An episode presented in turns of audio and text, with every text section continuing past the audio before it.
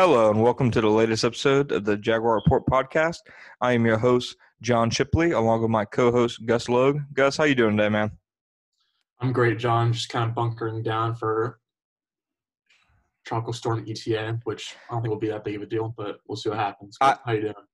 I need it to not be called ETA, or at least not be spelled ETA. I hate everything about that. But otherwise, obviously, hope everybody stays safe during that, obviously all across the country and especially in Florida. Gus, obviously, you know, there's kind of a big storyline with the Jaguars. Well, as big of a storyline as a 1-7 team can have at this point. The Jaguars might, for the second year in a row, have some quarterback controversy. We are now a few days removed from Jacksonville dropping their Week 9 game against the Houston Texans, 27-25 at home. The Jaguars have now lost 7 straight. Gus, just before we hop into the Jake Luton or Gardner Minshew, give me your general takeaway of the team after the game. For me, at least, I saw it as, you know, they basically did as much as they could. They played hard. They coached well, I thought. They made some big plays, and they still came up just short of beating. You know, like they basically threw the kitchen sink and everything they had at the Texans, and they still couldn't beat a team that was 1-6, whose only wins this year are against the Jaguars. So I thought this week painted a good picture of the Jaguars. I think they play hard. I do. I think anybody who insists that on the field that they aren't at least, you know, trying is ludicrous, because I think it's obvious that they're playing hard, but they're just not very good. And I think this game kind of summed that up. What about you? Yeah, I agree. I think some fans will say maybe everyone except for Mr. Number 90, but I definitely agree that everyone's playing hard, and they played well against the Texans, honestly, and were coached well against the Texans. And I think it just kind of came down to the quarterback battle, because Luton was really impressive in his first career start, but Deshaun Watson just kind of turned into Superman for like 5 or 6 plays, and that was just kind of the difference in the game. Luton doesn't really have the power of abilities that Watson has, unfortunately, and not very many quarterbacks in the league at all have the same abilities as Watson. And so I think just his greatness kind of put them over the edge a little bit, and that was kind of the deciding factor. But certainly agree that they played hard, and it might have been the best coached game of the season for the Jaguars. Yeah, no, I'd agree there. We've talked about it before on this podcast. I see Watson as Jacksonville's next Peyton Manning, a dude that's just going to bludgeon them year in and year out. They'll win a game against them now and then, maybe. The Jaguars have never beaten Watson in a game that he has started in his NFL career. Considering that he is a divisional rival and you play him twice a year and he's the franchise quarterback, so – he's not going anywhere probably for the next close to a decade. That's got to be concerning for the Jaguars. Last time they beat Houston, I believe TJ Yates was Houston's starting quarterback. It was a December game in Jacksonville. Watson obviously made his debut against Jacksonville Week 1, 2017, but Tom Savage, the great, started that game. Shouts to Bill O'Brien for that big boy brain move. Obviously, the big thing to talk about, Gus, is Jake Luton. I think both you and I kind of had low expectations. I'm not going to speak for you. My expectations were Nathan Peterman-like. And that's nothing against Jake Luton, but a 6th-round quarterback who isn't exactly – or who wasn't considered mobile going into a Week 9 game on a bad team with no preseason or anything like that.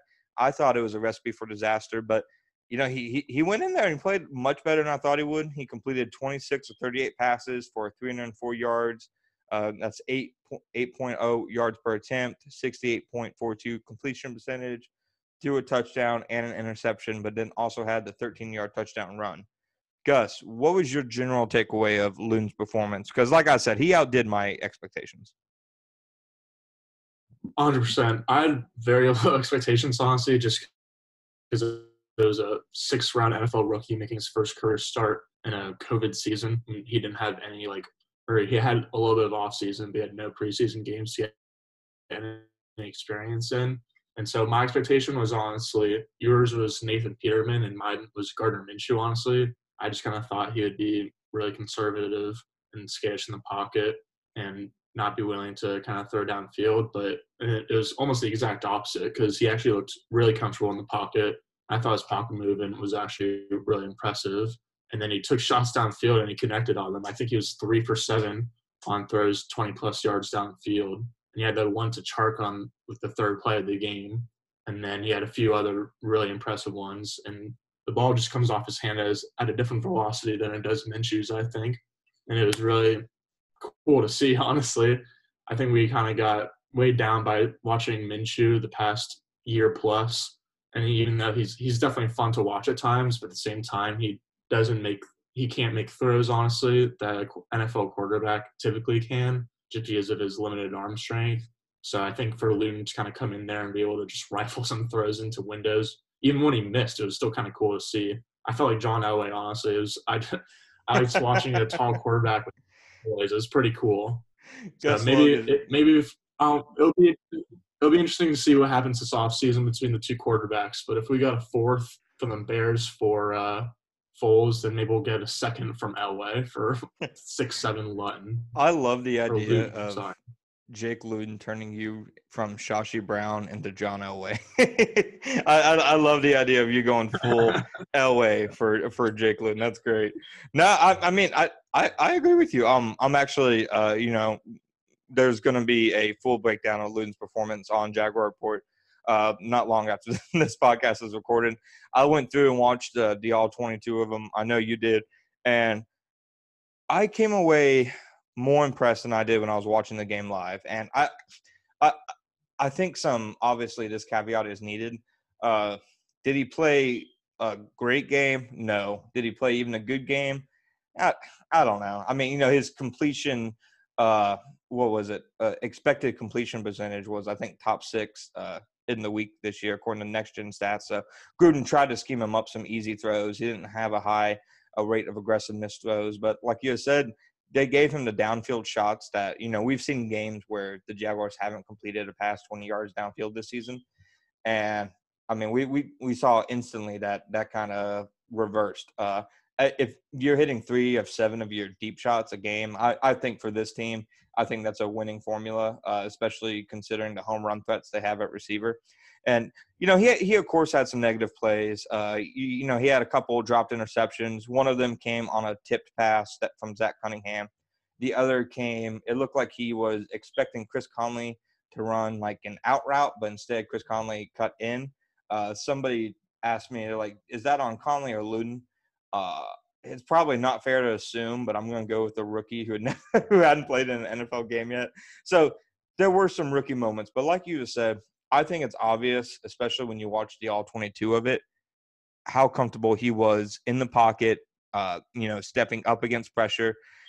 I think there's credence to the point that him maybe not being as athletic as Minshew is actually a positive, because he was more willing to hang in the pocket. And on the one occasion he did leave, he was basically forced to. So, and honestly, I thought he was more athletic than I thought he would be as well. I thought he would be Nick Foles type mobile, which is like an 18-wheeler trying to do a U-turn. But he all in all, though, I was impressed by him.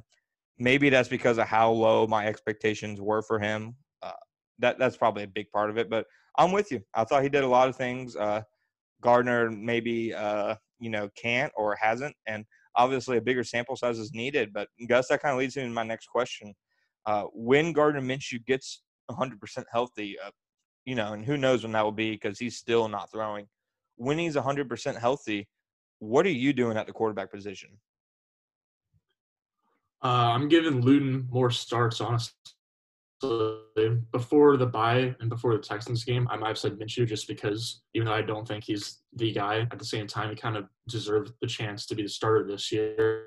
And I think he kind of deserved the chance to be the starter through the year, since he's still only in his second year and he's made less than 20 career starts. But, I mean, Luton was, like you said, I think the fact that we had very low expectations certainly helped, but he definitely exceeded expectations for sure. And so his arm talent, honestly, just gives the ceiling the offense an automatic higher ceiling. And so I think you got to see kind of what works with that. And also, I think it's interesting, like I mentioned this on last week's pod, but I think kind of looking at the difference in offensive production between what Luton does and what Minshew does is like a really good key of how they're good quarterbacks in the system. And so if Luton continues to ball, or maybe not ball out, but if Luton continues to do fairly well in the same offense that Minshew struggled in the first half of the year, especially if he does okay against the gauntlet of defenses that Jackson was going to face the rest of the season, then I think that will tell you a lot about both quarterbacks. No, I mean, that's a good point. So, personally, I'll continue starting. That's a good point because the Jaguars did play some bad defenses first half of the season and we're still unable to get things going in some instances. I'd agree with you. I think, like you guys said, obviously some context is needed. Luton didn't play a great game or anything like that, but I thought considering, like we both said, the circumstances of him not having a single NFL rep beforehand, I thought it was impressive. And when I watched the game, it just felt like Luton, or at least this brand of quarterback that Luton is, the style of quarterback he is, fits better in Jay Gruden's offense than Gardner Minshew. I went on record coming into the season saying I thought Gardner was a great fit for Jay's offense because of his quick release, his accuracy, his instincts, but it just became apparent that they need somebody who can stay in the pocket and, you know, let the plays develop, and that's what Luton did. Gus, it might sound ridiculous, but my entire parameter for which quarterback they should start is which guy is able to get DJ Chark the ball more efficiently. I think that, you know, if they have any chance to win any games over the course of the next 8 weeks, and I know fans, most fans don't want them to win any games, but they're going to try every Sunday to win. I think if they're going to do that, they need to get DJ Chark involved as really aggressively as they did against Houston. You know, I mean, they have force-fed him the ball in previous weeks, but it just came a lot easier to them this week. Of course, you know, the Texans were missing the best corner in Bradley Roby, but I thought Luton made a couple of throws to Chark. Gus, you tweeted out that one throw. It was a deep out against cover two in a 2-minute drill at the end of the game. I don't think that's a throw that's attempted in previous weeks, let alone completed, because it takes, you know, some courage to make that throw as well as some arm strength. And then I also thought the first half throw to Tyler Eifert was another example of that. So I think it's fair to say, hey, Luton wasn't great. Maybe he wasn't even good, but he taught us a lot about the offense. And for me, he taught me a lot about Gardner Minshew. Would you agree with that? Definitely. I think, like I said earlier, like the incompletions almost tell you more about him than the completions, just because like the fact that he went 3 for 7 on passes 20-plus yards downfield is really cool, but just the fact that he attempted 7 passes might be the best part of that fact. And so I definitely agree that Minshew, I think, understands his physical limitations, and so that's why he's so hesitant to throw downfield, is because he understands that, I mean, he technically could throw that far downfield, but not at the same velocity and not with the same confidence. So it definitely tells us a lot about the quarterbacks. And there's I don't have it in front of me right now, but there's an interesting Jay Gruden quote from 2017. In the first half of the season, Kirk Cousins was kind of doing check down Teddy or whatever you want to call it. He's checking down a lot and being really conservative. Yeah. And so Jay Gruden basically talks to the media about how Cousins was being super conservative and how there was guys open downfield and he wanted to throw downfield more often. And then in the second half of the season, Cousins actually ended up throwing downfield and was successful at it. And so I think definitely having a quarterback that can throw downfield when the offense kind of needs him to, even if it's not like, I don't know, a Russell Wilson offense or a Jameis Winston 2019 Bucs offense where you're just being aggressive every play, like that's not really the goal of Gruden's offense, but like at least taking those shots every once in a while is kind of a necessity for any offense, honestly, because if you're going to throw for 8 yards every time, then defenses will figure out how to stop it, and they did. They, as we talked about, defenses kind of stacked the box and played close to the line of scrimmage against Minshew, and that made him really uncomfortable. So Luton's ability to throw 7 times downfield, let alone complete 3 of them, I think is pretty huge. Yeah, no, for sure. And the Texans kind of played the Jaguars, you know, like they would play them if Minshew was playing. You know, they loaded the box. Maybe defenses change that strategy as Luton progresses. You mentioned Gruden, and this quote, honestly, it's semi-related, but every time I think of a good Jay Gruden quote, I think of this. In 2017, Washington had just gone 7-9. Kirk Cousins was about to walk, and somebody had asked them to sum up Cousins' season, and he had thrown for like 4,000 yards. He goes, well, when you're 7-9, it's hard to say, wow, this guy really was outstanding. And I just love stuff like that from Gruden, and I think he's a very direct coach. And because of that, I think the stuff that he said on Wednesday about Luden, about being thoroughly impressed with him, I think we need to really at least take notice of it. He had been open to say when Gardner was struggling, but he didn't really have anything negative to say about Luden when he talked yesterday. So I think it's worth keeping track of moving forward. But I'm with you. I'd probably start Luden the rest of the way. It becomes a question of what you do after the season. I think if you're picking top three, it doesn't matter. Jake Luden, Gardner Minshew, John Elway, who's back there? If you're picking top three, I think you have to pick a quarterback, regardless of how Luden plays over these next 8 games, because I don't think that's enough sample size to pass on a guy like Justin Fields, Trevor Lawrence, or even Zach Wilson. What say you? Completely agree. I think I'm definitely excited to watch Luden play this week against Green Bay and possibly for the rest of the season, just kind of see whether it was a fluke or kind of what he has in him, since it was his first career start and not much of an offseason, like we've said. And so, but while I am excited to see him, I definitely agree that even if the Jaguars have a top 10 pick or top 5 pick, yeah, like I still think it would be inexcusable to not pick a quarterback. Yeah, sure.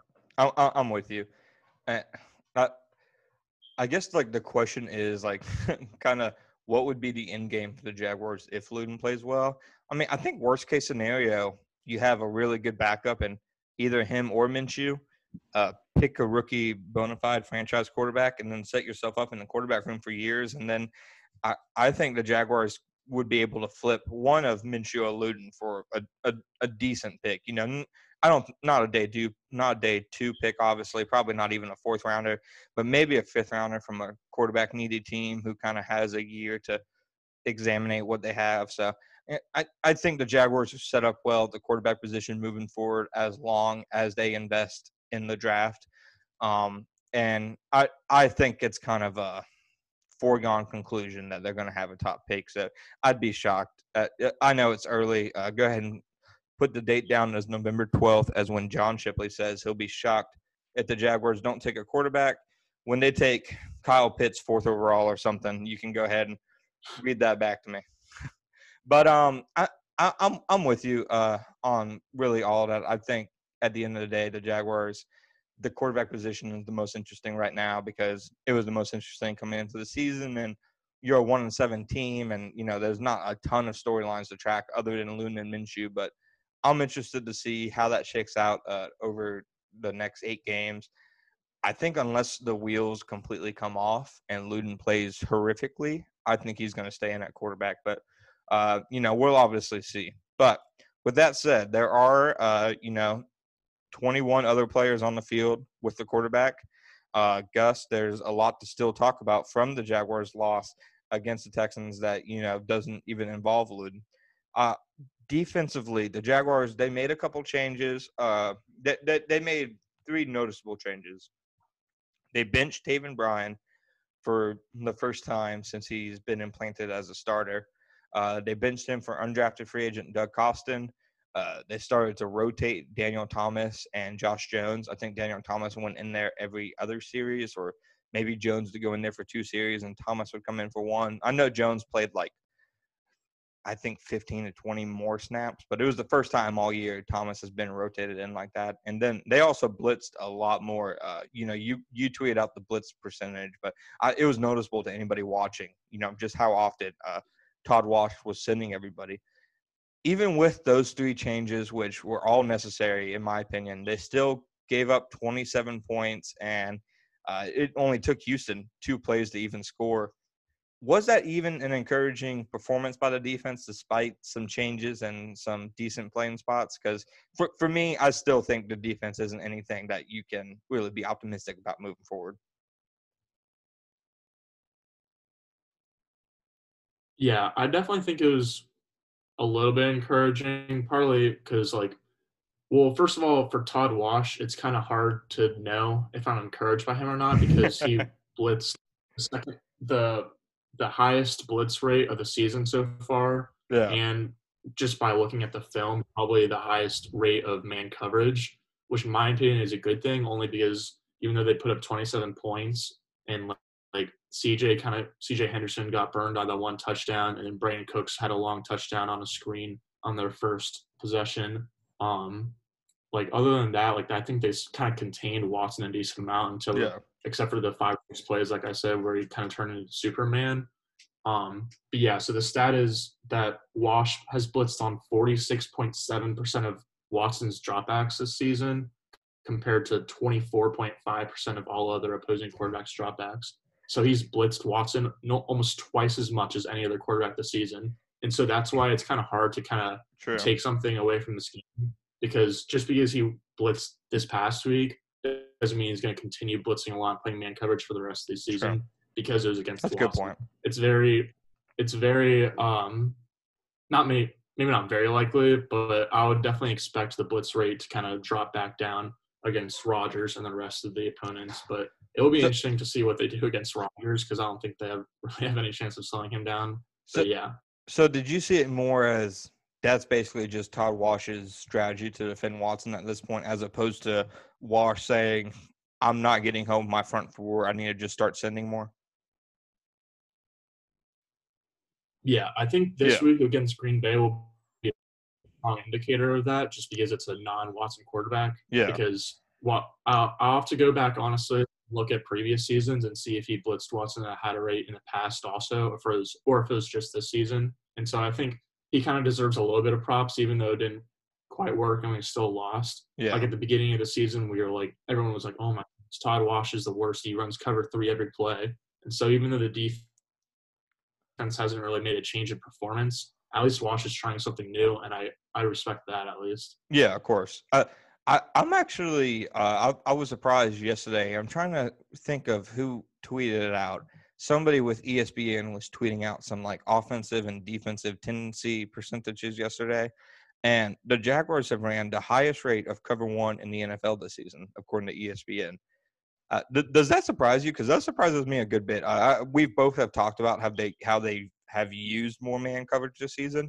The reason it surprises me is because it just doesn't seem like they have either the front four or the secondary to be running that much cover 1. But anybody, I guess, who wants to say that they've been using the same old cover 3 this season, technically not true. So, I mean, does that surprise you they've been using cover 1 as much as they have?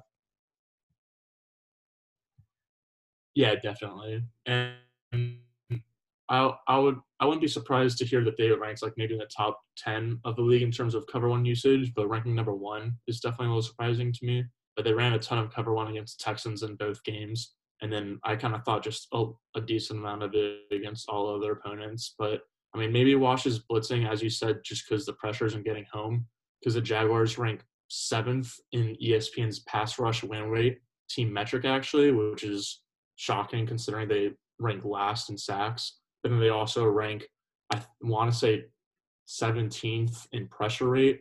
Whatever it is for pressure rate, it's pretty much middle of the pack.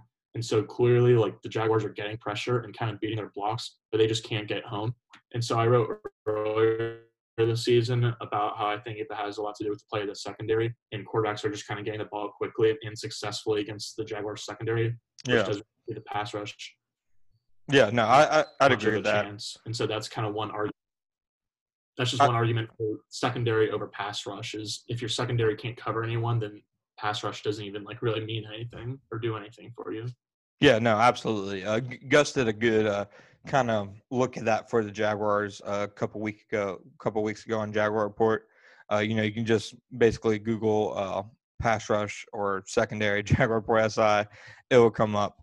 That number, Gus, by the way, is at 49.7% of the time, and it was Matt Bowen of ESPN. Also in the top five are the Falcons and the Lions, and those are three of the worst secondaries in the league. So that's kind of wild to me, but those just kind of stuff I'm interested in. Speaking of the secondary, I had a thought during the game, and I haven't tweeted this out, and I haven't written it, so this is going to be the first place I'm putting it. I think Sidney Jones is handedly Jacksonville's best cornerback right now. I think he's playing on a different level than C.J. Henderson, at least over the last month and a half. Would you agree with that? I know, it's a hot take. I would agree that Sidney Jones is our best cornerback right now, and he deserves that shout-out. But with that being said, I think C.J. Henderson's getting way too much hate, just partly because cornerback is maybe like the most volatile and inconsistent position in football. And C.J. Henderson has been pretty inconsistent, volatile. He had a really good week one against the Colts, and he had this one play against Brandon Cooks where he basically ran the route for Cooks on an out route and almost had an interception that he might have been able to house.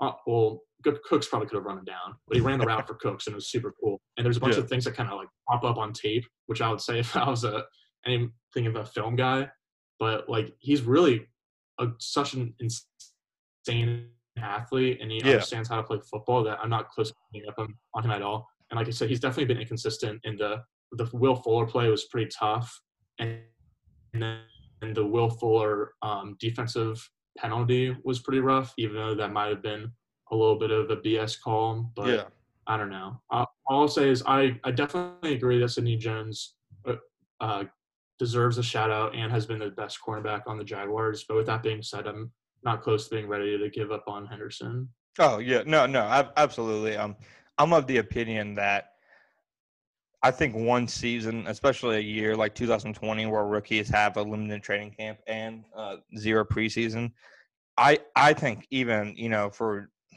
a rookie that is playing maybe the worst at his position in the league, and I'm not saying Henderson is, I'm just saying a hypothetical rookie, I think even then it'd be way too soon to give up on them. So I'm with you on Henderson. That actually brings me to my next point. I think most of Jaguars fans are concerned at this point. But you kind of talked about it with Henderson a little bit, and I agree with you just because, he's 8 games into his career. He, like you had said, is clearly one of the best athletes on the field, maybe at the position of cornerback in the league. Like, even on plays where he's beaten or plays where he looks disinterested, which has happened a few times, he's able to recover just because he's so explosive. But the question I want to pose to you is – and this isn't something I'm saying like, oh, I'm worrying about them. This is just a question because this is what I'm seeing out, in the community and on social media. The question is, when do you start worrying about the lack of returns on C.J. Henderson and Kayvon Chason in 2020? Because as of right now, I mean, I don't think either one of them are in the top 3 or 4 of best rookies for the Jaguars this year. And I think that frustrates people just because, they were their 2 highest pick players. Yeah, I think a lot of factors go into that, and I think we kind of talked about it a little bit in last week's pod where Dave Caldwell's first-round picks have not really panned out very well over the course of his time in Jacksonville since 2013, and so that kind of has always been the back of the mind of people's evaluations of Jacksonville first-round picks, and so, like, I'm not ready to give up on Henderson, and part of that is because he showed it at the University of Florida in 2018. He was kind of hampered by injuries in 2019, but in 2018, he had an unreal season against top SEC opponents. And so, like, I think that season alone kind of convinced me, but also a bunch of draft evaluators that he could be the real deal.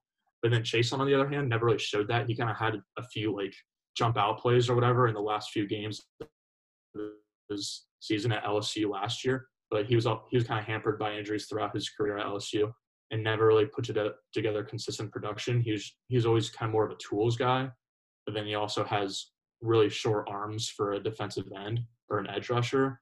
And so I think that warrants some concern. Maybe I don't think right now, because I think 8 games in with a COVID-shortened offseason, I don't think any rookie should be judged right now. But considering that the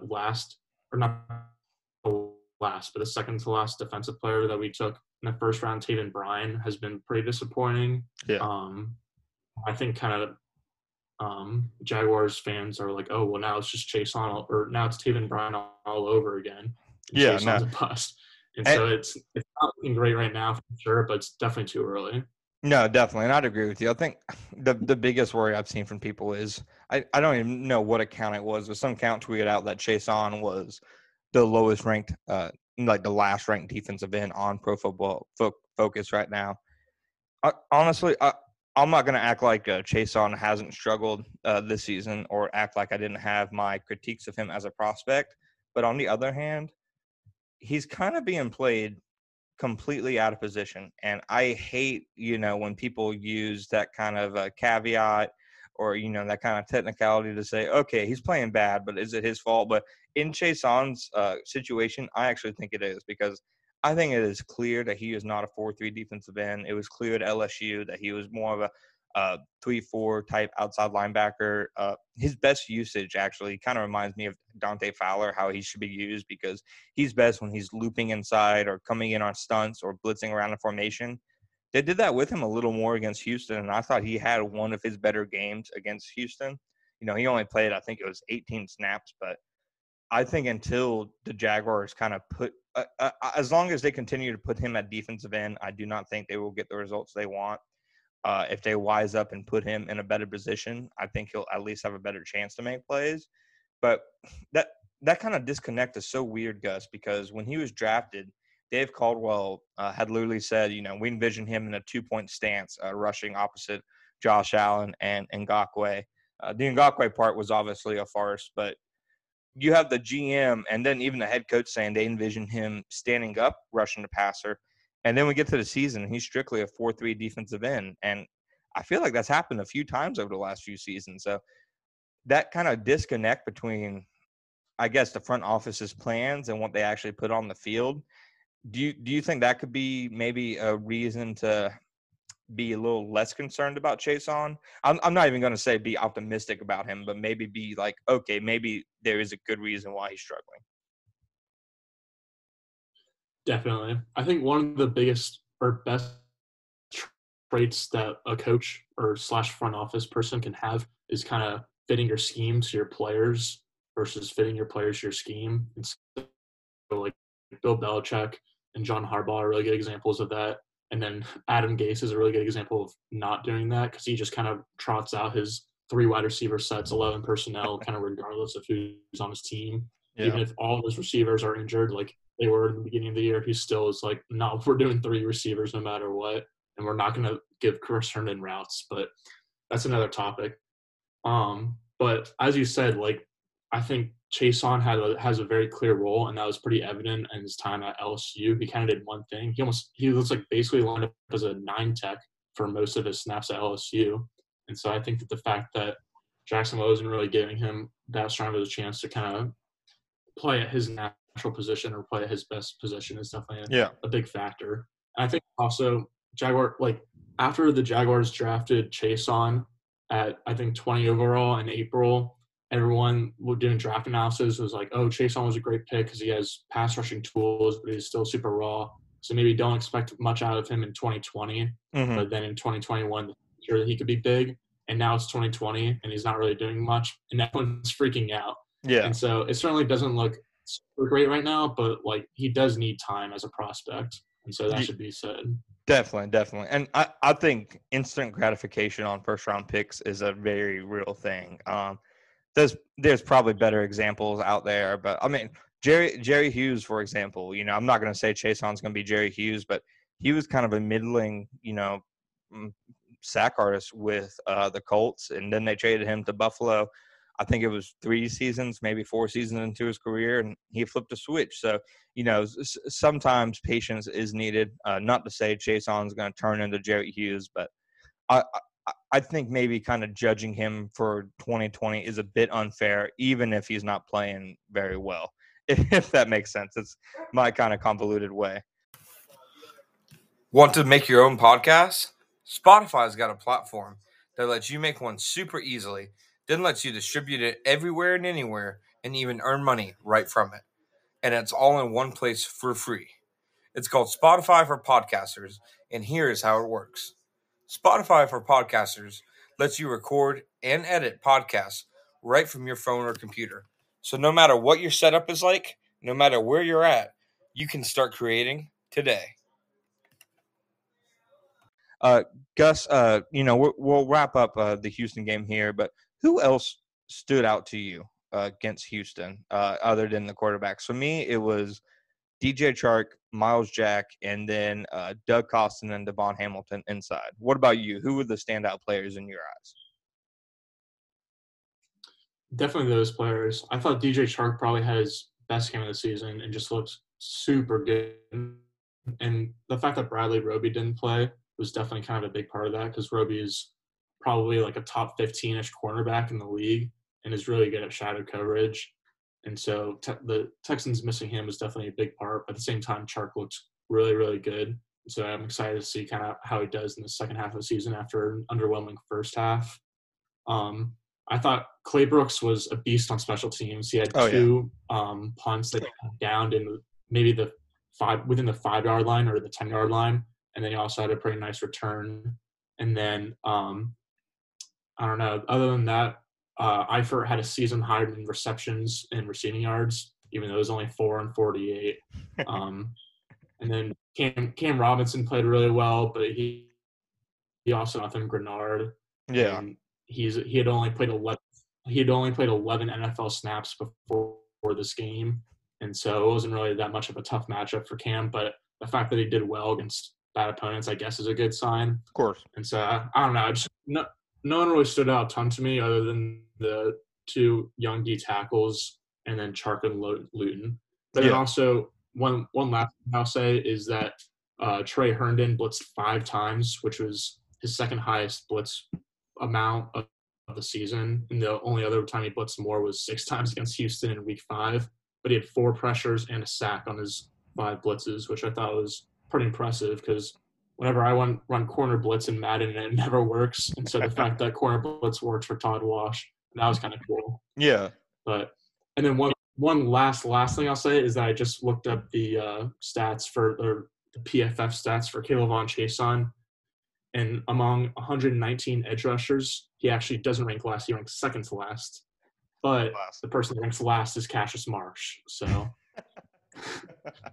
that is very on brand. Is he on a team right now? No, I'm pretty sure he got cut when we traded for that Tennessee linebacker.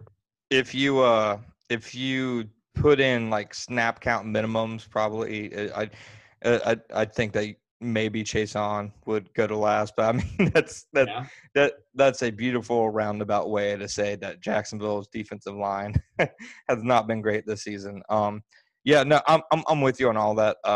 I believe Devon Hamilton and Doug Costin were PFF's 2 highest graded defensive rookies in Week 9.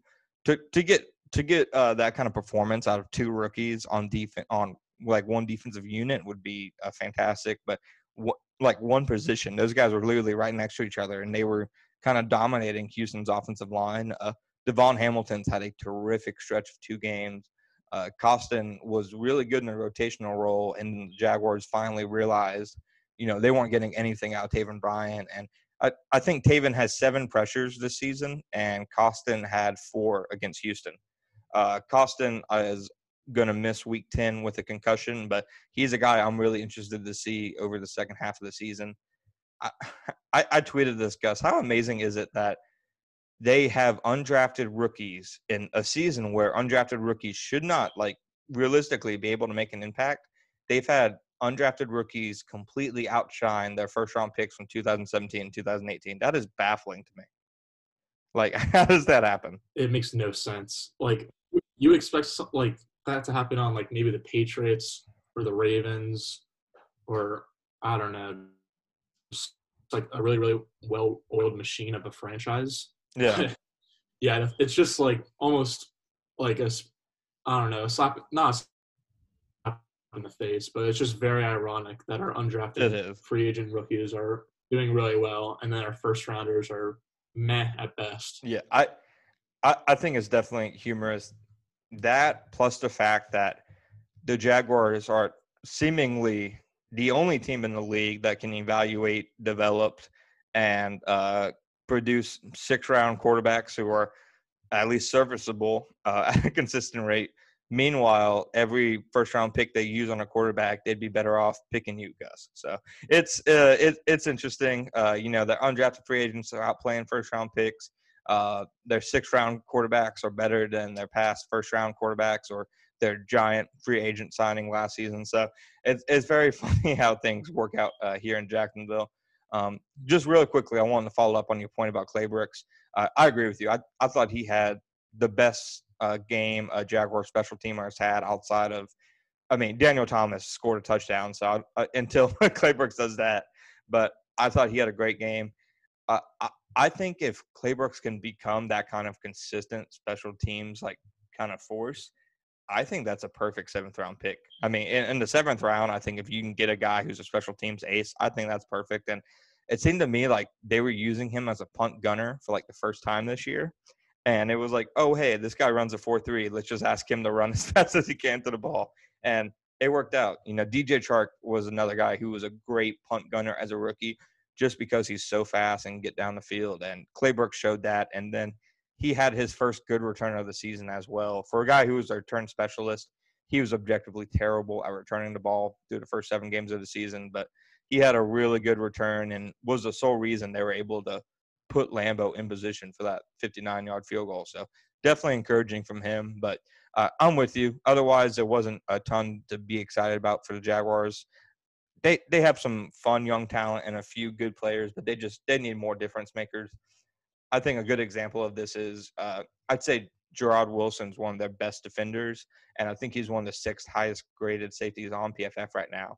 But if he is one of your 3 to 4 best defenders, I think that's a worry for your defense because to me, he is completely steady, he's consistent, but he's not a difference maker. So if that guy is one of your best players on defense, that kind of sums up the issues. Does that make sense? Definitely. I think, yeah, Gerald Wilson would be, like, an awesome player to have on, like, a really good defense when you can kind of rely on him, but at the same time, he's, like, not one of your stars. And you kind of rely on him for steady production, as you said, yeah, but not for difference-making. And so it's hard to kind of rely on him for that on this team. And yeah, the Jaguars definitely do have some exciting young players, but at the same time, I feel like every team in the NFL can say that. And so it's not like the Jaguars are special or anything. But yeah, going back to the thing about how the Jaguars can only do – draft 6-round rookies, rookie quarterbacks, and undrafted free agents. What if we did – this is me doing a galaxy brain theory, but how college and high school teams sometimes rotate quarterbacks. We should just hire a general manager to draft in rounds 1 through 4 and then keep Caldwell to do 5 through 7 and undrafted. What do you think about that?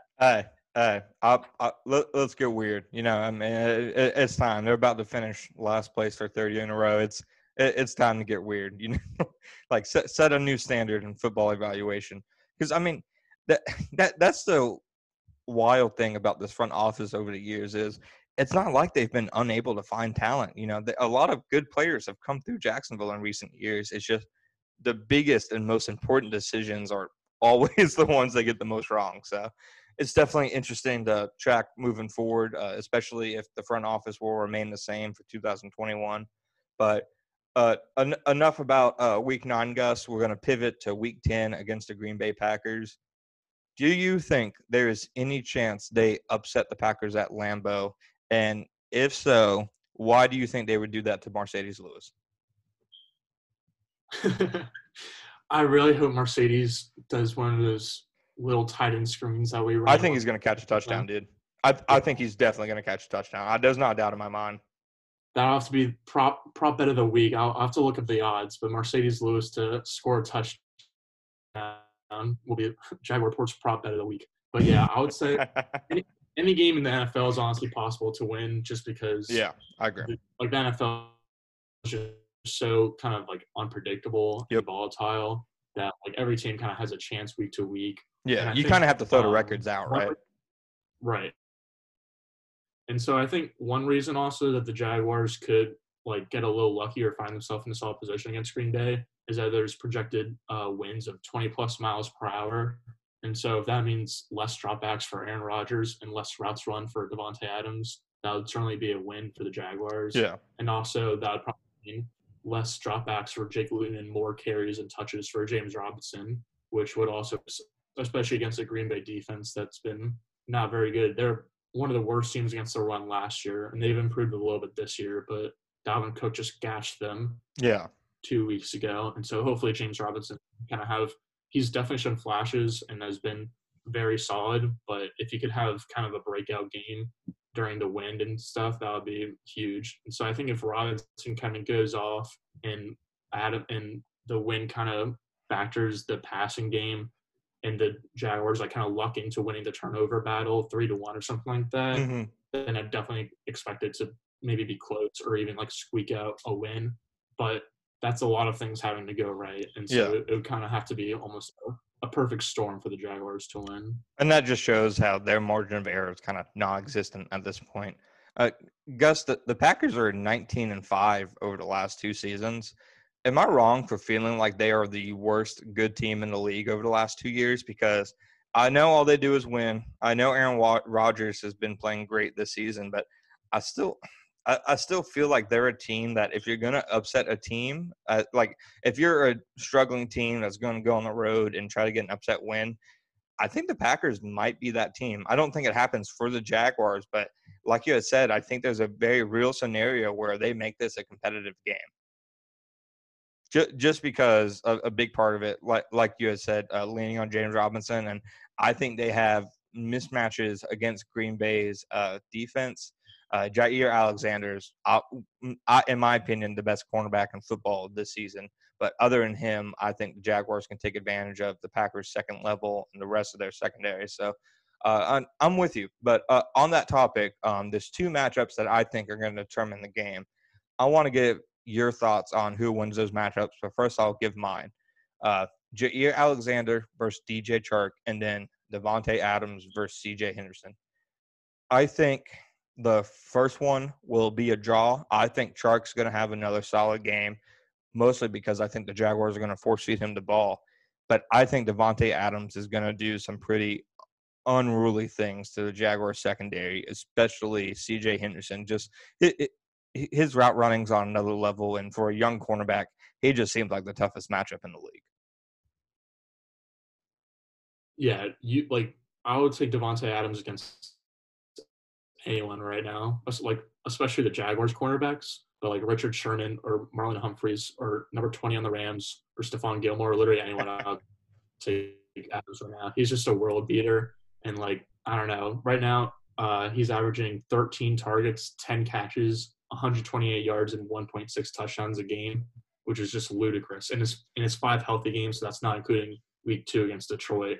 But yeah, I kind of – the win is a real report, but at the same time I'm kind of telling myself, oh, they're not going to pass that much, which is just kind of a hopeful dream, because if they do pass a lot, then I fully expect Adams to go nuclear, to be honest. Yeah. And on the other side, I agree with your take completely, where I think Alexander is well, first of all, Alexander and Adams are both the number 1 rated players at their respective positions according to PFF this year. And so that kind of backs up your take that Alexander's the best cornerback. Mm-hmm. And he kind of struggled a little bit against Adam Thielen shadow coverage in week 1. But since then, he's shadowed 3 times, and he's only allowed 1 catch on 7 targets for 6 yards in 3 games of shadow coverage since then, which is pretty absurd. And so I think the Jaguars are going to try to force-feed him or force-feed Chark the ball enough where Chark will still kind of have a productive game. And especially if, I mean, the Jaguars have been kind of living in negative game scripts for the whole season. And so that'll definitely help to kind of have the stats or get more targets for Chark. And so I think that one could end up being more of a draw. Yeah. But I'm wholeheartedly scared of Devontae Adams. Now, Bill Huber of Packer Report, which is SI's Green Bay Packers team channel, I was talking with him earlier this week, and he said that I think Alexander is, charted for, he's given up 54 receiving yards over like the last 6 games or something like that. Like, he doesn't have great ball production, but dude just blankets receivers. I also loved him coming out of Louisville, so I will always remind people of the fact that he's very good. If he was bad, like Kevin King, then I will please ask that you forget I ever liked them. I'm with you, though. I think the Packers just have the overall advantage. I mean, we've seen Aaron Rodgers against Todd Walsh's defense before in 2016, and you can make an argument that that defense was more talented than this defense because, you know, had Malik Jackson, Jalen Ramsey, etc. And I will like to point out that I did catch the number 20 on the Rams. You're on one today, Gus. Between that and the John Elway, you're in your bag today. I'll give you that. But no, I agree with all that. I think Devontae Adams is a matchup nightmare for any quarterback in the NFL, especially a rookie corner. So I would just like to go ahead and warn Jaguars fans right now: do not melt down when C.J. Henderson gets beat for a big play against Devontae Adams, because it would have happened to anybody. So I think that's important to remember. Gus, I have an interesting question because somebody posed this to me on Twitter, so I want to bring it up to you. Eventually, the Green Bay Packers are going to be moving on from Aaron Rodgers. He's going to be obviously near probably Tom Brady age, etc. when that happens. But they just drafted a quarterback in the first round. If you're the Jacksonville Jaguars and say you're still the last place team in the AFC South when Aaron Rodgers leaves Green Bay, are you interested in pursuing him, you know, as in kind of over-the-hill type veteran quarterback who, you know, you can maybe try to get a Joe Montana with the Chiefs type run out of? Or do you just keep going to the draft and keep trying to find a young quarterback? Because somebody asked me the other day, and I was like, I want to say, obviously, draft a young quarterback is obviously the right answer. But if you're the Jaguars, do you also say no to Aaron Rodgers? Like who are you to say no to that? Yeah, that last point was pretty fair. But I would also say draft a quarterback just because it kind of depends on the state of the roster. Yeah. In my opinion, you know, Jaguars' state of the roster right now is not ideal. And so if they had kind of a roster like 2017 where they're kind of ready to win now, and they're basically a quarterback away or like two pieces away, as people like to say, from a championship, then yes. But now it's 3 years later, and we have one of the youngest and probably least talented rosters in the league. And so I think Aaron Rodgers takes us over the hump, but that hump is from 2 wins to 7 wins. It's not like I would rather that hump be from 9 wins to 13 wins. Yeah.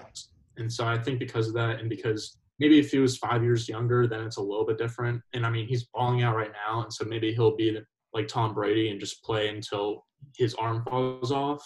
But I think just because the quarterback – or because the roster is not really ready to win at all, it doesn't really make sense to get a quarterback that needs to win now. Yeah. No, I'm with you. And I've said this before. I think if there's any – non-NFL draft route the Jaguars should go at quarterback, it's completely implausible, but see if there's any chance that Dak Prescott will be a free agent. I don't think even the Cowboys would allow him to walk, but I think if Dak Prescott's a free agent, if you're choosing between him and drafting a quarterback, I think I honestly, what would you say? Would you say draft a quarterback and spend your cap elsewhere, or spend big money on a quarterback like Prescott and then draft elite positional prospect in the top 5? Okay. I'm not sure which one I would do. I'm really not. I kind of lean toward drafting a quarterback just because that gives you cost control at the most important position, but you're spending the money anyways. And it's not like Prescott isn't a proven quarterback, and it's not like he doesn't give you a long-term window because, I mean, he's still young. So what would you do there? I'm not really sure what I would do. Yeah, the only thing about drafting a quarterback for cost reasons is that it definitely gives you cap flexibility for the next 4 to 5 years. Yeah.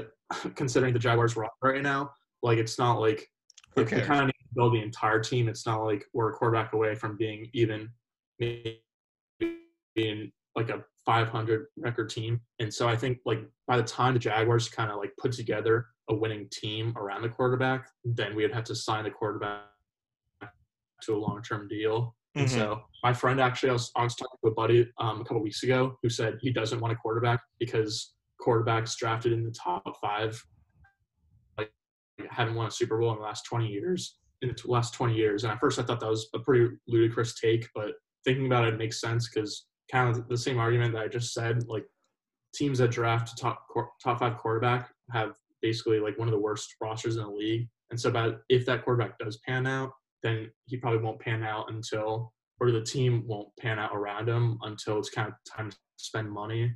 And so basically, long story short, I would take Dak because his injury is scary, but you also like know that you have a top 10 or I would honestly argue a top 5 quarterback. And so I think having that and knowing that is way better than just like the chance of having Trevor Lawrence turning into a Pro Bowler or an All-Pro or Justin Fields or Zach Wilson. I think kind of knowing what you have in Dak as a top 10 franchise quarterback, assuming that his injury isn't bad for the rest of his career, is worth taking.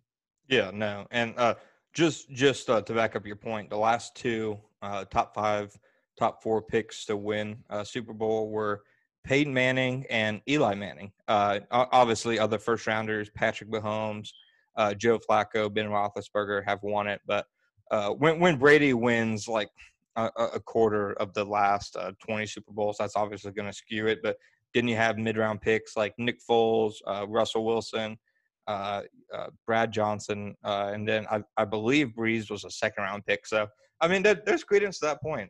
There really is.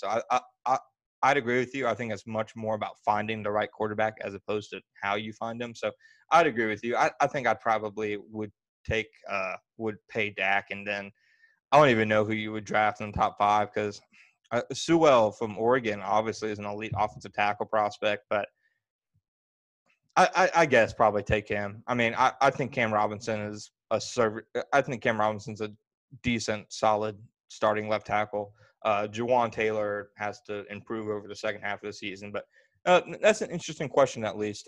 It's probably a complete moot point because, like I said, I don't even think the Cowboys are going to let Dak walk to begin with, but it's an interesting question to ponder.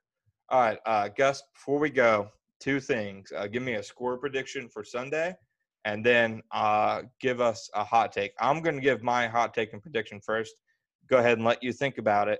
You always seem caught off guard by this, even though we do it every week. The T.J. Watt hot take, I mean, J.J., you were close on. He was only 7 sacks away from 8, so just a bit outside. I'm going to go almost with – I know it's bad that you were the first person I thought of when he got that 1 sack. And then what was it? Good friend of the show, Aaron Pattern of Static, he messaged me after the game and said, how many sacks did Watt get? So thanks to Aaron, a friend of the show, for helping us put together our last episode as well. My score prediction, hot take, I think the Packers win 38 to, let's go ahead and call it 24. And my prediction is that Jake Luton throws for 300 yards and 2 touchdowns.